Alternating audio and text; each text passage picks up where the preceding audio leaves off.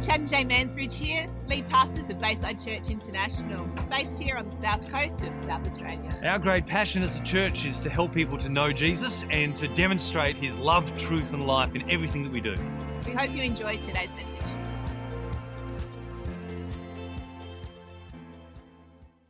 This is part of this is fun apparently, and I, I can't do this. and our guide realised this. He said, "Rob, come with me." You didn't say you didn't argue with our guide, ex SAS um, Special Forces, and he was also part of the, the, the uh, Prime Minister's Secret Service. So you didn't mess with a guy like this.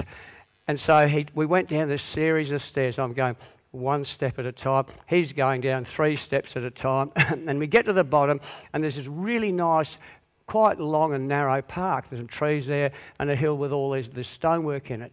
And he says, Okay, you wait here, they'll come out over there, and then they'll come here, and then we'll go down there, and we'll go to the pool of Siloam. Okay. he says, see those trees? Olive trees, those olive trees are six to seven hundred years old. I said, wow. wow.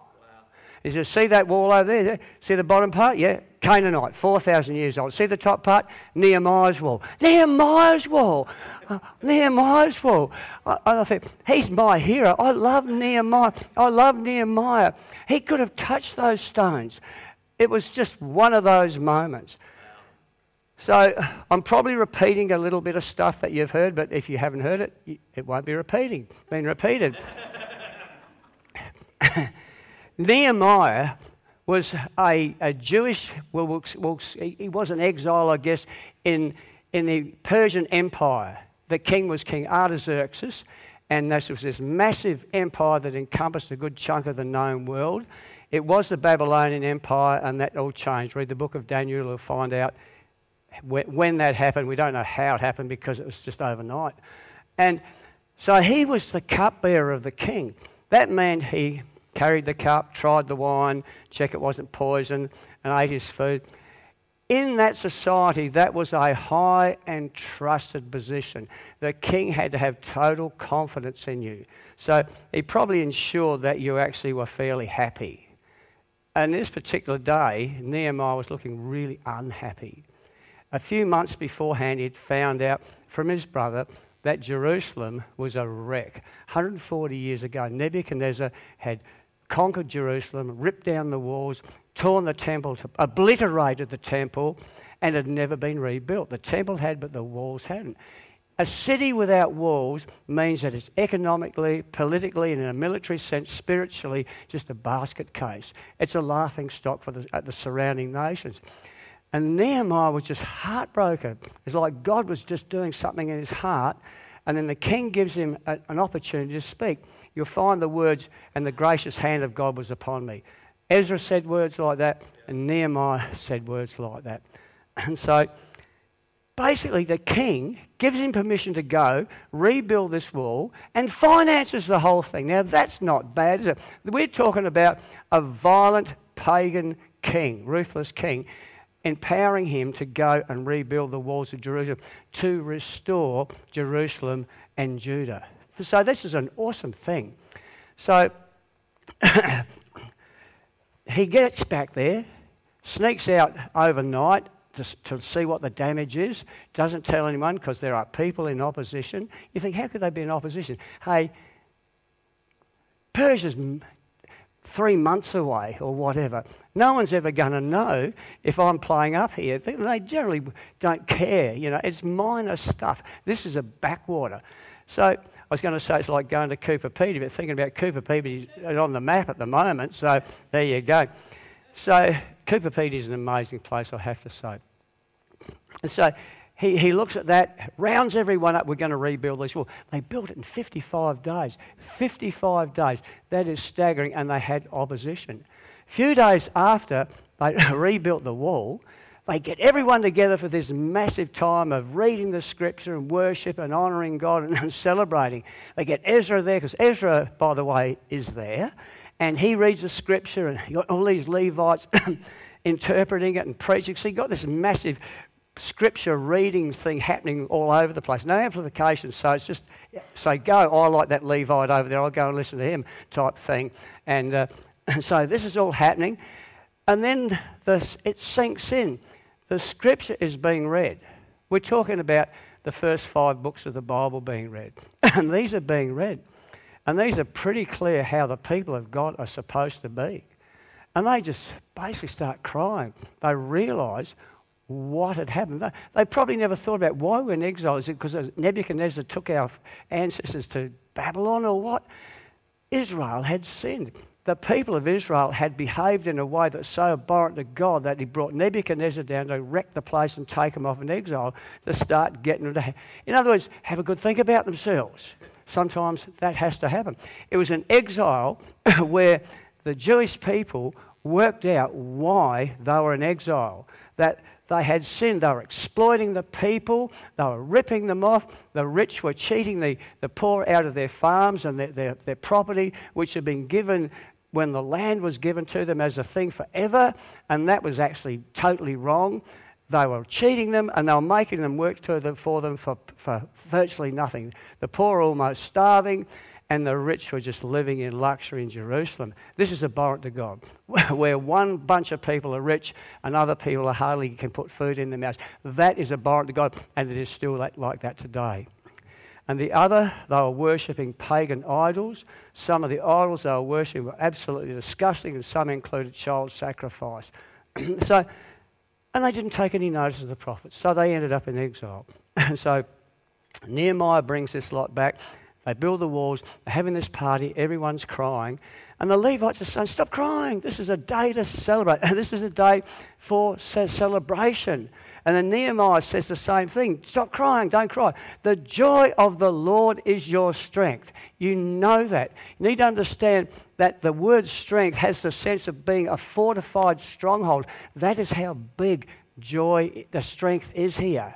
It is supernatural strength. So when you, you take the joy of the Lord, it's supernatural strength that starts flowing through you because it's bigger than yourself. And when you can get around the idea that allow God to be in your life in a way that's bigger than yourself, you can be anything He calls you to be, no matter what you think. Ask what He thinks. so, so then, three weeks after that, they have another big celebration in the city there like before. It went on for six hours. This time it's reading scripture, confessing, and repenting and worshipping. You know, people complain about church going for more than an hour and a half. They complain about a message. Oh, back in the day, if you, didn't, if you speak, spoke for 21 minutes, 20 minutes is enough. That's long enough for your sermon. Almost like it's my thing to have a sermon because that's good for me, and you just sit there and put up with it type thing. Anyway, I don't know how they would have got on.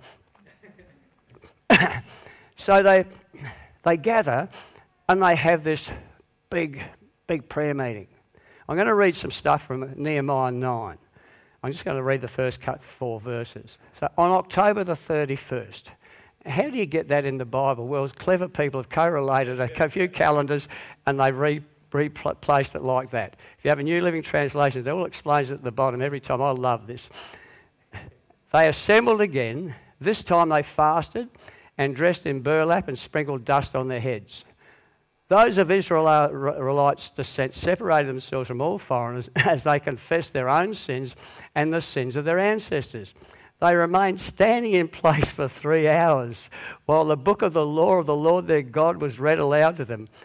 And, and, and we think when Chad reads a whole chapter, that's a fair bit. this whole book. anyway, keep going. Then for three more hours they confessed confess. You could try that, Chad. Yeah, give it a go. See how many of us you got left at the end. I'd stay. I'd stay. Next service, you, you going to do that? Yeah, we'll Okay. That'll just take us up to the whatever. Anyway, they confessed their sins and worshipped the Lord their God. The Levites, Yeshua, Bana, Kadmiel, Shebaniah, Berni or Bunny, Sherebiah, Bani, and Kenaniah stood on the stairway of the Levites and cried out to the Lord their God with loud voices. and then they go into this massive prayer. It's actually worth just sitting down and reading because, in a sense, this prayer is like this concise history of Israel right up to this point. In this, they're also confessing their sins. I just want to go to something that really jumped out at me in verse 17. Now, this really jumped out at me.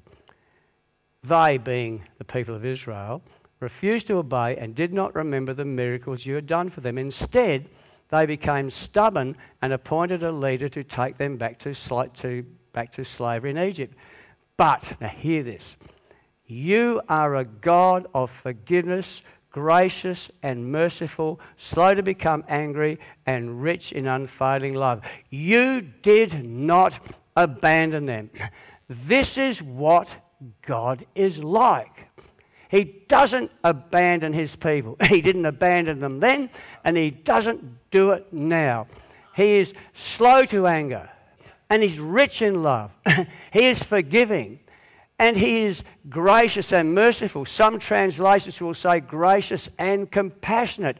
This is what God is like. How do I know this? Because it's written in the Bible. It's pretty obvious, but people will challenge you. How do I know that God is gracious and compassionate? It's in the Bible. And the same theme is picked up in the book of Exodus and Numbers and Deuteronomy and the Psalms and possibly elsewhere. but it's there. This is what God is like. And if the words aren't enough, there are stories that show how forgiving God is, how gracious and compassionate is, how slow to anger and rich in love He is. So when Jesus hung on the cross, He cried out to the Father, He said, Father, forgive them. They don't know what they're doing. So He asked God to forgive His killers. To me, Jesus has a forgiving heart. Even though he's in pain and trauma and, all that stuff going on, he has a forgiving heart. If he has a forgiving heart, the Father has a forgiving heart. Jesus is God in human form. He is a perfect man, but he is God in human form with the full nature of God. And so, if, the, if he is forgiving, the Father is forgiving. Jesus does what the Father is doing. And if the Father is forgiving, He is forgiving. So He asked God to forgive these people, whether they deserved it or not. He asked for forgiveness for them. So even at that moment where God could have unleashed, I don't know, nuclear rockets or angels or fireballs or disaster, He heard His Son say, Forgive them. So we don't know how that all works out, but God has a forgiving heart. And he was slow to anger. I'm sure that God really was angry, but not in a way that he was going to destroy those people. So he didn't kill those people, he didn't come and rescue Jesus. It all had to happen. So our God, even at that moment, the Father held his anger back from destroying those people when his son hung on the cross. All of us who have children know that that would be difficult for us if we had the ability to rescue our kid, wouldn't we? We have that ability. So God is slow to anger. And he loves these people who are destroying his son. He loves the people of this world and you and I. And we need to understand that he is rich in love for you and me, for our community, for people, whether they deserve it or not. And the truth is, none of us deserve it, but He gives it to us anyway. God, at this moment, appeared to be distant when Jesus hung on the cross. And we have moments in our lives where God just seems to be a long way away, where God is distant. It's like God has abandoned us. And all of us experience that from time to time. And today, some of you may be experiencing that. But the Bible tells us that God never abandons us. There would have been heroes in the Bible who went through times where it just seemed like God was gone. God was distant. He'd left them, he'd dumped them, he'd abandoned them. And yet, when you read on, that never happened. So, we even have this incredible hero of faith, David, someone who knew God from, being, from, a, from childhood to for the rest of his life. He knew the voice of God, he knew the presence of God. God would talk to him, he would talk to God, God would empower him. But even David had his moments where it seemed like God was gone, that God wasn't there. Psalm 22. The words are, My God, my God, why have you abandoned me? And on the cross, Jesus echoes those same words My God, my God, why have you abandoned me? Look, there would have never, ever been a time in Jesus' life where he didn't know the presence of God.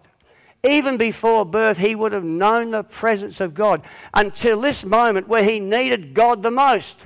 On the cross, in pain and trauma and turmoil, the sins of the world are most likely starting to, to get on the horizon and come upon him. I don't know how that works, but he was in a dreadful, dreadful place. And when he needed the Father the most, he turns his face away from him. Well, we don't know exactly if that's how it is, but that's how we explain it so we can, under, we can get our heads around that God had abandoned him. God had turned his face away. He'd walked away. He'd turned his back. And Jesus knew it. And you say, how could that happen? How could God do that? One of the answers, and it's an answer I like, is that that God couldn't bear to see his son in such pain, in, in all that trauma on the cross. And so he turns his face away. That is one, one, one answer. I've got another uh, thought that sits alongside that one. It doesn't contradict it, it just goes with it. And here it is Jesus was God in human form, he was truly human all the omniscience, omnipotence, omnipresence of God. That's like, you know, all knowing everything, all powerful, and being everywhere. He, he'd given those things up. It's quite clear in the Bible that's happened. So he, but he still had the nature of God.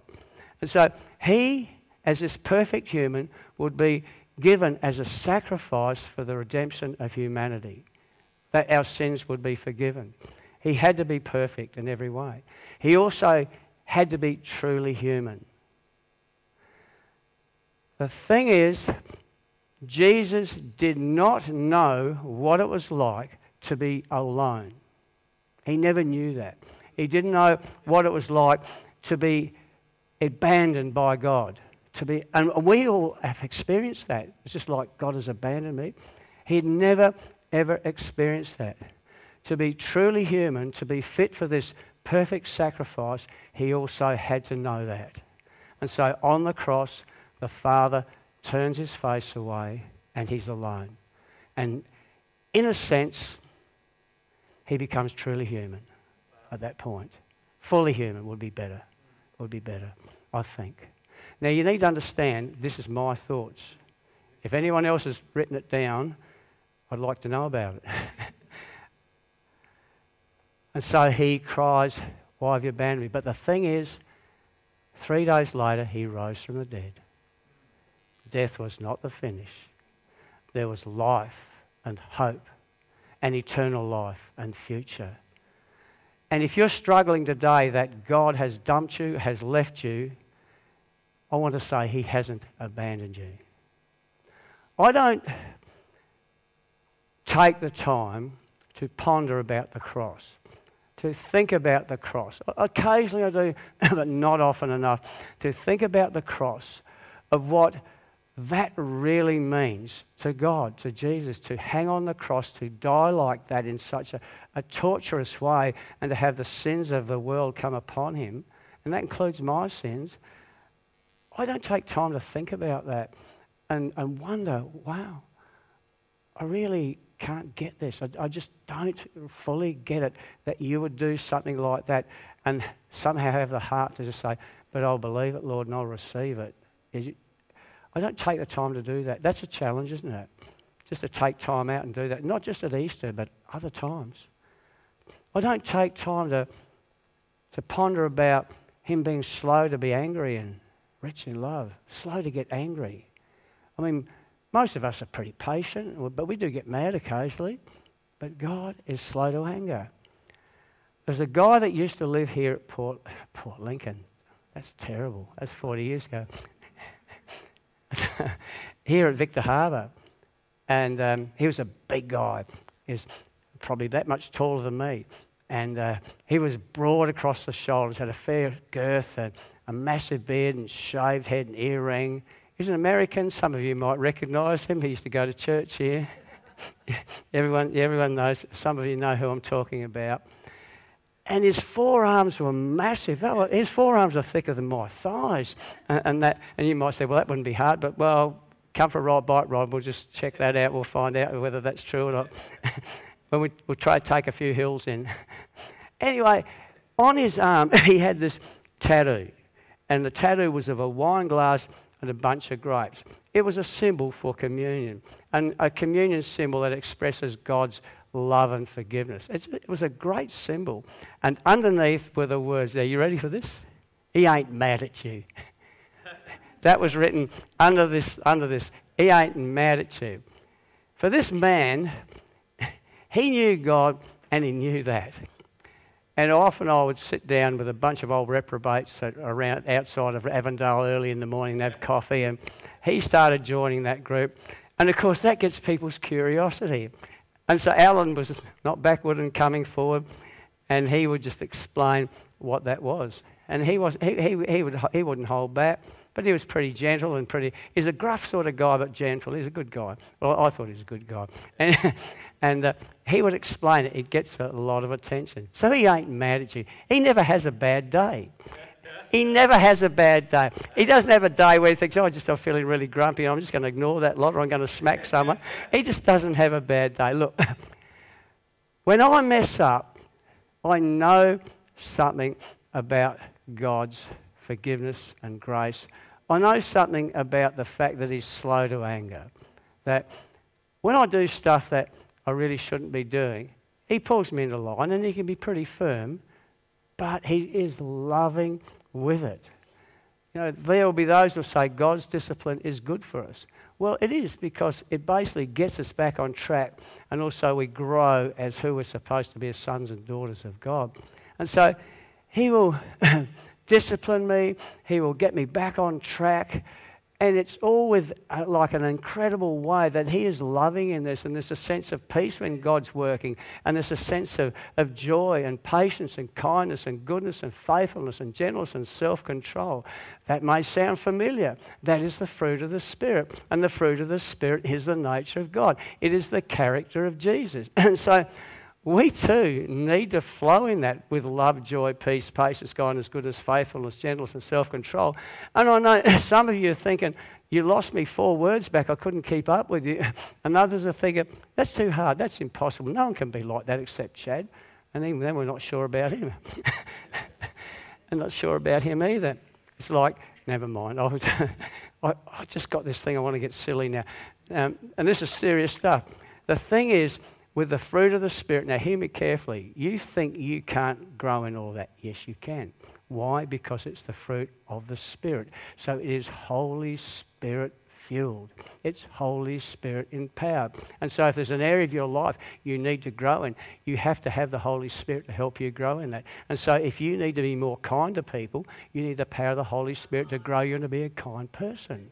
And some people say, Well, I'm not just naturally kind. Well, you, you need to access the other side of your personality and get the kind bit and ask the Holy Spirit to grow you so that becomes the main side of your personality. You know, it is, there is no excuse. That's not me. I can't do. Yes, you can, because God can grow you. You can grow in all of those. Some people said it's just one fruit. Well, maybe, but there's aspects where we need to grow. All of us understand that if you ask God for patience, He'll send someone along to you to try you out so you can grow in patience. But we, some of us need to be more peaceable and have an air, aura of peace around us that will go to other people. Some of us need to be more gentle. We're in a world now where the gentleness seems to have gone out of the window. When, you're in a busy supermarket, a shopping centre, and people are under stress, especially the staff, gentleness and kindness from a customer is a great thing. It changes their day. You try it in Woolies when people are getting cranky with the staff and they're just do, doing their job. I make a point of it, you know, that gentleness and kindness needs to happen. Patience and goodness needs to happen. And, we, and if we're going to be loving or we're going to be joyful, we need that other stuff to go along with us. Otherwise, our joyful nature doesn't mean a thing. I'll just move on because I've just got on another message here. I'll just write that down. now, when I mess up, God calls me back and I turn and go to Him. That is repentance. And it's like Jesus is waiting there with outstretched arms, with nail scarred hands, ready to forgive me. In fact, He has forgiven me. And I have that thing where I can just receive that forgiveness, know I'm put right, and just get on with my life. If you're dealing with stuff in your life where you're, you're feeling uh, guilty, you're feeling, um, you're just mad at someone, something's happened, you probably need to forgive someone. Forgiving someone is also a gift to yourself because it, the hooks of that, of that uh, thing that's happened to you drop out of you, and that other person is forgiven, whether they know it or not. Forgiveness is a crucial thing. Jesus, that's another story. I'll just keep going. Slow to anger and rich in love. Here is my one of my. I won't say I've got an absolute favourite in the Bible, but I do love this. This is from Ephesians chapter 1, verse 4. Even before he made the world, God loved us and chose us in Christ to be holy and without fault in his eyes. God decided in advance to adopt us into his own family by bringing us to himself through Jesus Christ. This is what he wanted to do, and it gave him great pleasure. so you are loved. You are absolutely loved before time began. It's like God has just got this picture of each one of you and, and just loving each one of us long before we were ever thought of, before this day. It's just an amazing thing and he adopts us into his family. It gives him great pleasure. Back in the book of Deuteronomy, could be chapter 7, verse 6, 7, and 8, God it says to the people that you're my special treasure, like you're my possession. And he goes on to say things not because you're the biggest nation or you're the, the prettiest nation or you're this sort of nation. It's simply because I love you. And you need to understand this that God has got hold of you, that you're special to Him, you give Him great pleasure. And it's not because of how clever you are or how good looking you are not, and, or whatever you've done. It's just He loves you. That's the bottom line. His love is amazing. It never wears out. It never runs out. It never breaks down. It never loses its performance. God is just this massive reservoir of love that is perfect, that just keeps on going. and He pours it out into His life. He's always with us. He never abandons us. He didn't abandon His people in the past, and He doesn't abandon us now. And you may feel abandoned today. I am here for these words today. This is why I'm here. I'm speaking this today. I'm speaking this into your heart that God has not abandoned you. This is from God for some of you here today. And He is forgiving and loving and gracious. Grace could be defined as God's undeserved favour and love poured into our lives. Grace can also be defined as the empowering presence of God. You could say grace is God's undeserved favour and love and empowering presence poured into our lives. It's like he gives something of Himself, His empowering presence, the Holy Spirit, to enable us and empower us to live our lives. Folks, ask the Holy Spirit to come and fill you. Most of us, if not all of us, are filled with the Holy Spirit, but ask Him to fill you. Ask the Holy Spirit to speak to you. Holy Spirit loves speaking to us. He's speaking to us all the time. Most of the time, we're not listening, but when we start just sitting and listening, well, we can stand or, and listening, He is speaking to us, and He is always doing it. Ask the Holy Spirit to illuminate the cross before you and see the resurrection as this massive backdrop, this massive, glorious, wonderful backdrop behind the cross. Here, is forgiveness and freedom. And here is life and hope and eternal life and future and identity and destiny and the power and the presence of the Holy Spirit. God gives us forgiveness and hope and love. This is what He is like. More and more, we need to understand what He is like, and what He is like is good. He gives us His Holy Spirit, and His Holy Spirit pours out power and fire and healing. He pours out supernatural gifts of miracles and supernatural abilities to enable us, and empower us to be His people. We are His people. We have been called by name. And He calls us to grow to be more and more like Jesus, to become what He intended us to be. And He calls us to make disciples. That is, we are to take a message to our community and beyond, a message of hope and love and forgiveness. And in that message and the power of God, people's lives get changed and they become disciples. So today, we're His people. And we have a message for our community. And we have a message for ourselves. And today's message is simply keep going. Don't give up. God has not abandoned you, and He ain't done with you yet. Amen. I'm just going to pray, and then, or do you want to pray, Chad? You look like you, you look like you got one ready to go. You go, mate. Okay, You're okay. on a hot mic. Let's, let's stand. Stand your feet. Stand your feet. We're going to hit the worship.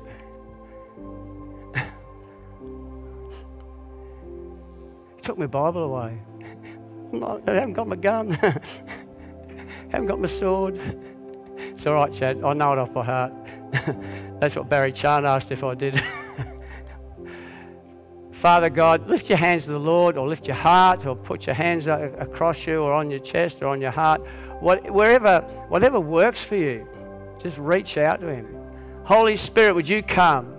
Would you come and, and, and come into your, into, into your people, into this place, and bring a deep sense of power and your goodness? I pray, Lord, that the fire of God would fall here in such a way that we would be totally empowered by you, Lord. We would know your presence. Your presence would be overwhelming. And I pray, Lord, today that we would know something of your forgiveness, that you are a forgiving God. Let that happen, Lord. Let guilt be chased out of this room today. Lord, I pray that we would know something of your grace and your compassion and your mercy. I pray, Lord, we would receive. For those who need mercy today, let them receive. For those who need compassion, let them receive. For those who need grace, something undeserved in their life, let that happen now, Lord. I pray, Lord, that those who are thinking you're mad at them, Lord, that you would speak into their hearts that you, you are slow to anger, that you are full of unfailing love. There will be those today who will feel loved like they've never been before.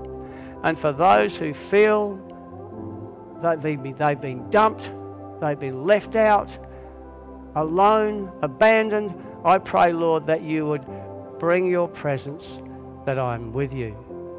I am with you. Thank you, Father, for your amazing grace.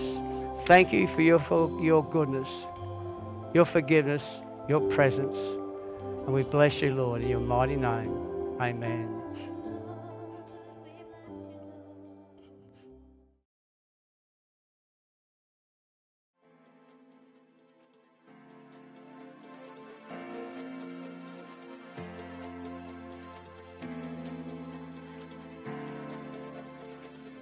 I hope you've enjoyed today's message. Remember to check us out at baysidechurch.org.au. And of course, if you're ever in the area, please pop in and say good day. Bye.